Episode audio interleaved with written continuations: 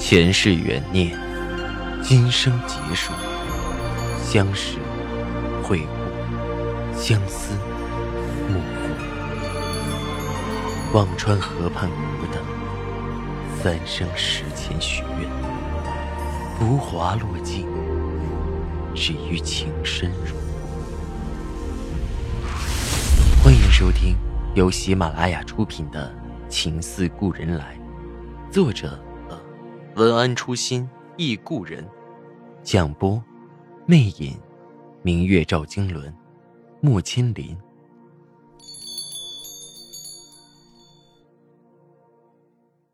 第二十四集，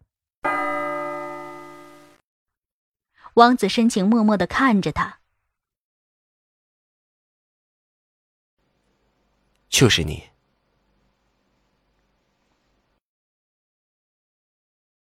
青莲接过话筒，按照排练的，他应该说：“可不是我咋的？你傻呀，蒙圈呢？给你一平底锅。”可是那一天，他却说的是：“是我，我有话要对你说。”说完，轻唱了一首歌：“如果没有遇见你。”我将会是在哪里？日子过得怎么样？人生是否要珍惜？人世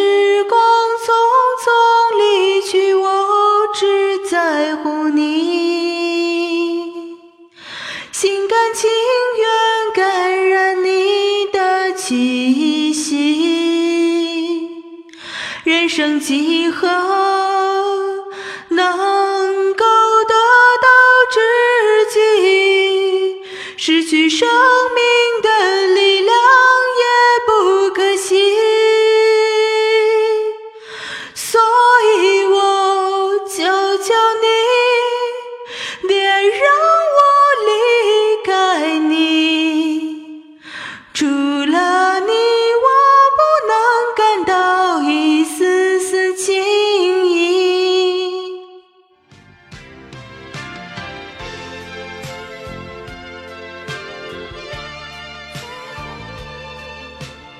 我从不知道姚青莲可以把邓丽君的《我只在乎你》演绎的深情款款，堪比原唱。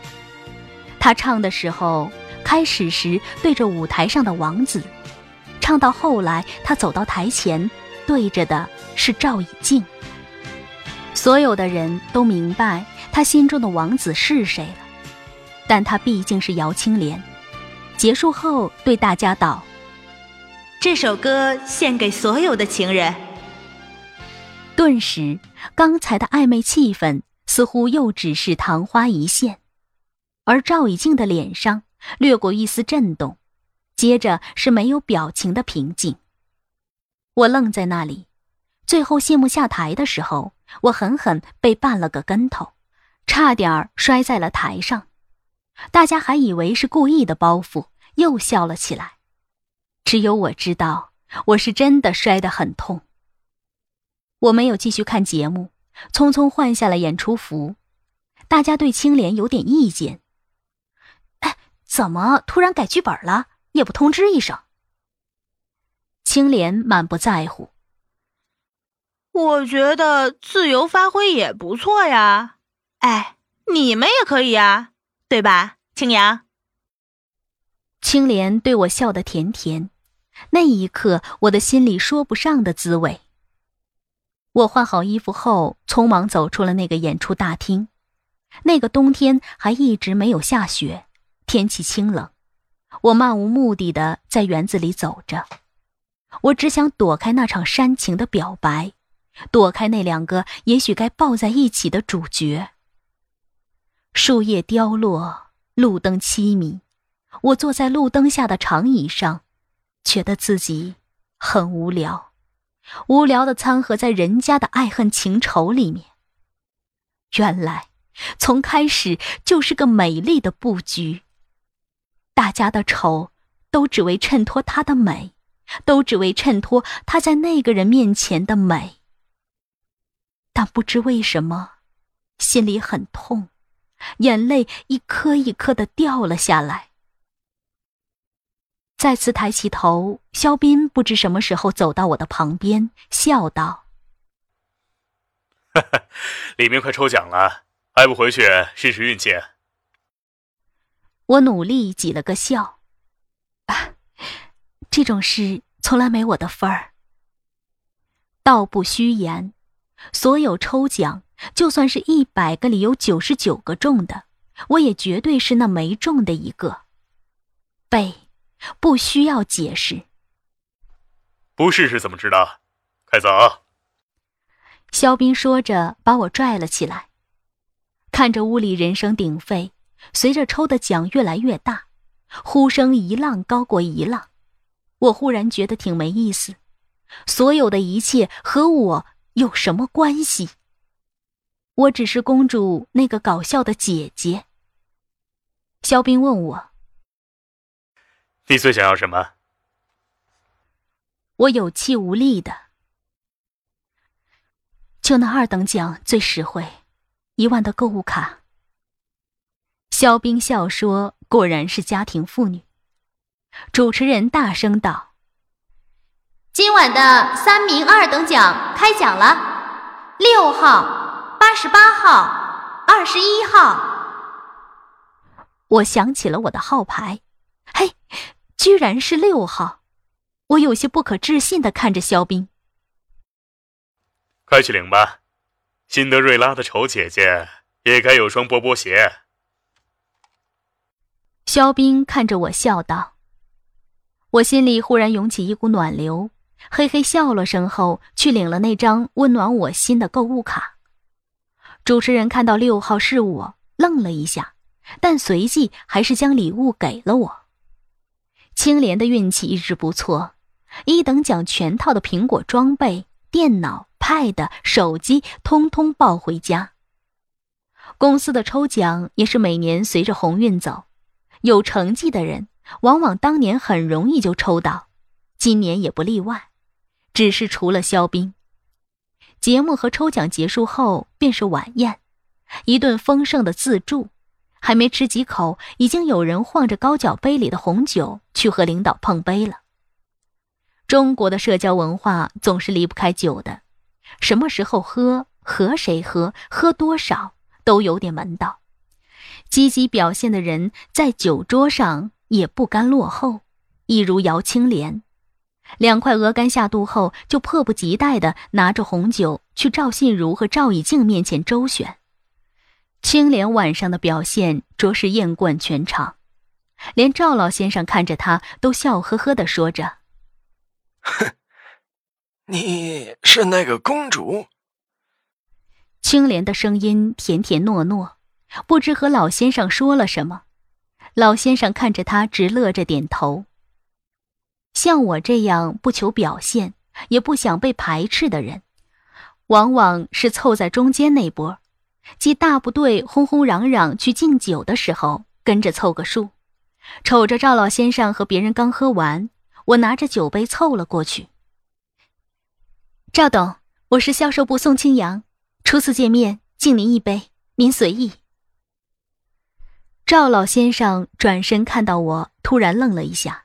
上下打量了一番，和蔼的笑道：“宋清扬，好，呵呵，哦。”说着抿了一口红酒，我也喝了一口，然后转到别的领导那里。最后到了赵以静面前，我匆忙低了头，说了句：“敬您。”然后将自己的干了。没有抬头看他的表情，就溜回了自己的座位。晚宴进行到一半多，赵信如和赵以静已经离席，姚青莲也不见了，而连小如正一脸菜色的坐在那里，愤愤切着牛扒。徐云问他：“哎，你怎么还在这儿？赵董都走了，你还不去送？用得着我送吗？”连小如酒也喝了不少。满脸红晕。有人早就捷住先登了，说是正好也要回市区，还要向赵董请教请教。有什么请教的？徐云笑道：“我只在乎你都唱了，再请教就是怎么做贤惠的媳妇了。”徐云旁边的小马拽了拽他，指指我。在别人眼里，毕竟我还是青莲的姐姐。怕什么？人家敢唱，自然不怕，对吧，青阳姐？连小茹喝的不少，看着我笑得失神。也许他想起了他远在异国流落的姐姐连冰。我没有吭声，心却阵阵的疼。姚青莲果然将无孔不入发挥到了极致。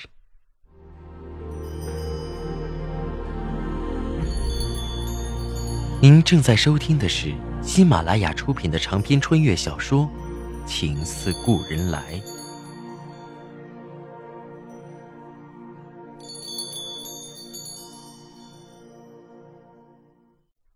饭后，大家有的蒸桑拿，有的按摩。纷纷活动去了，我头痛的厉害，回房去睡觉。赵以静的短信：晚上等我。我莫名的烦躁，我成了什么？回了他条。我累了，直接将手机关机，蒙头大睡，连同屋的小马什么时候回来都不知道。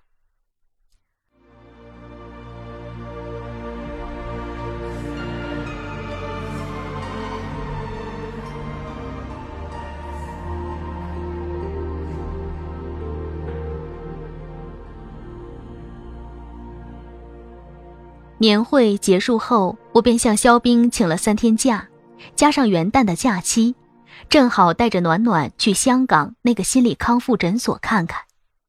婆婆非常担心。哎，就你们娘俩能行吗？还带个孩子，出那么远的门。阿军在广州开会呢，要不你去广州找他一起去？我没去过香港。听说从深圳过港不仅方便，而且可以省一半的机票钱，所以订的是去深圳的机票。想想自己一路过去，心里的确有些忐忑，但是想到顾军，还是摇头。不用了，妈，我自己能行，香港也不远。听说那边挺乱的，现在可多人贩子呢，唉。真是不省心呐。婆婆还是纠结，带着闷闷的女儿出发。不巧的是，那天飞机晚点，到了深圳宝安机场已经晚上九点了。暖暖困得直打盹儿，只能先住一晚，明天再过关。刚出站，居然在出口处看到了等着的顾军。暖暖看到顾军，就跑过去抱着他的手。我有些意外。但当着女儿也不好发作，只得低声问着：“你怎么来了？”我说：“不用操心，人家现在有人陪。”对了，你的大老总呢？顾军挑着眉毛说道：“哼，我待会儿就走，明天会议结束，我从广州回北京。”顾军和我离婚后，本来还有一丝愧疚，自从上次在楼下看到赵以静送我回家后。那丝愧疚就变成了阴阳怪气。我没有理他，只是跟在他身后。暖暖趴在顾军的肩膀上，已经眯着眼睛睡着了。找了一家比较经济实惠的酒店，开了一间大床房。我盯着顾军，是不是该开两间？顾军哼了一声。给暖暖洗漱后，暖暖上了床，却拉着顾军不撒手。孩子是敏感的，爸爸妈妈很久没在一起，他也能看得出来。顾军也没舍得挣脱女儿，只是捏着她的小脸蛋儿。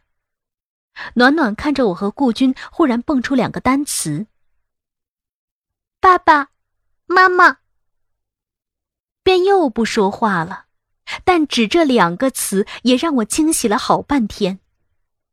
这是我没有诱导他，他主动说的词。那种兴奋喜悦，比起当年女儿牙牙学语还要开心。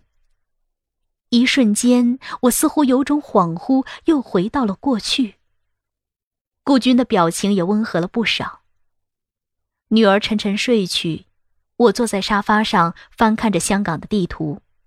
顾军忽然冒出句：“洋洋，你和那个赵总分了吧？”我心里一突，脸上有些挂不住。你，你管这些干什么？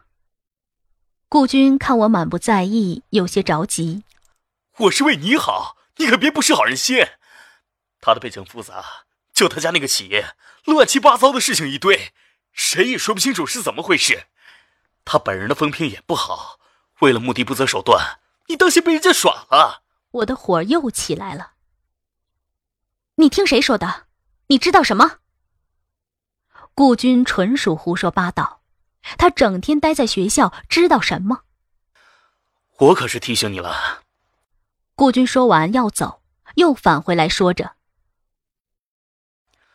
我和同学说好了，明天他去巴士站接你。”我的火气还没下去，装什么好人？有胆量你和我一起过关。顾军看了我一眼，走出了房间。我颓然坐在沙发里，看着可爱的女儿。终于明白了那句有些粗鲁的话：“宁跟讨饭娘，不随当官的爹。”去了香港，顾军的同学带着我们母女去了那家治疗中心。医生的诊断和北京差不多，受惊过度引起的轻微自闭，建议我们以非药物治疗为主，开了一些药，但是嘱咐如果没有攻击、自伤等行为的时候。别给孩子吃，还是语言沟通为主。如果我们长期在香港的话，还可以做个行为干预治疗的方案。但是现在这种情况，并不能实质性的帮到我们。看着我失望的神情，医生说着：“啊，语言沟通成功的案例也很多，别放弃。”我很忐忑。但是，即使一点点希望，也要试试。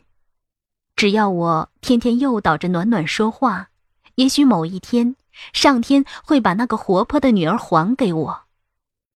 感谢了顾军同学后，带着暖暖去迪士尼玩了一圈暖暖的心情自从去了迪士尼好了不少，看到公主城堡和花园，露出了久违的欣喜神色，还会拉着我跑到跟前。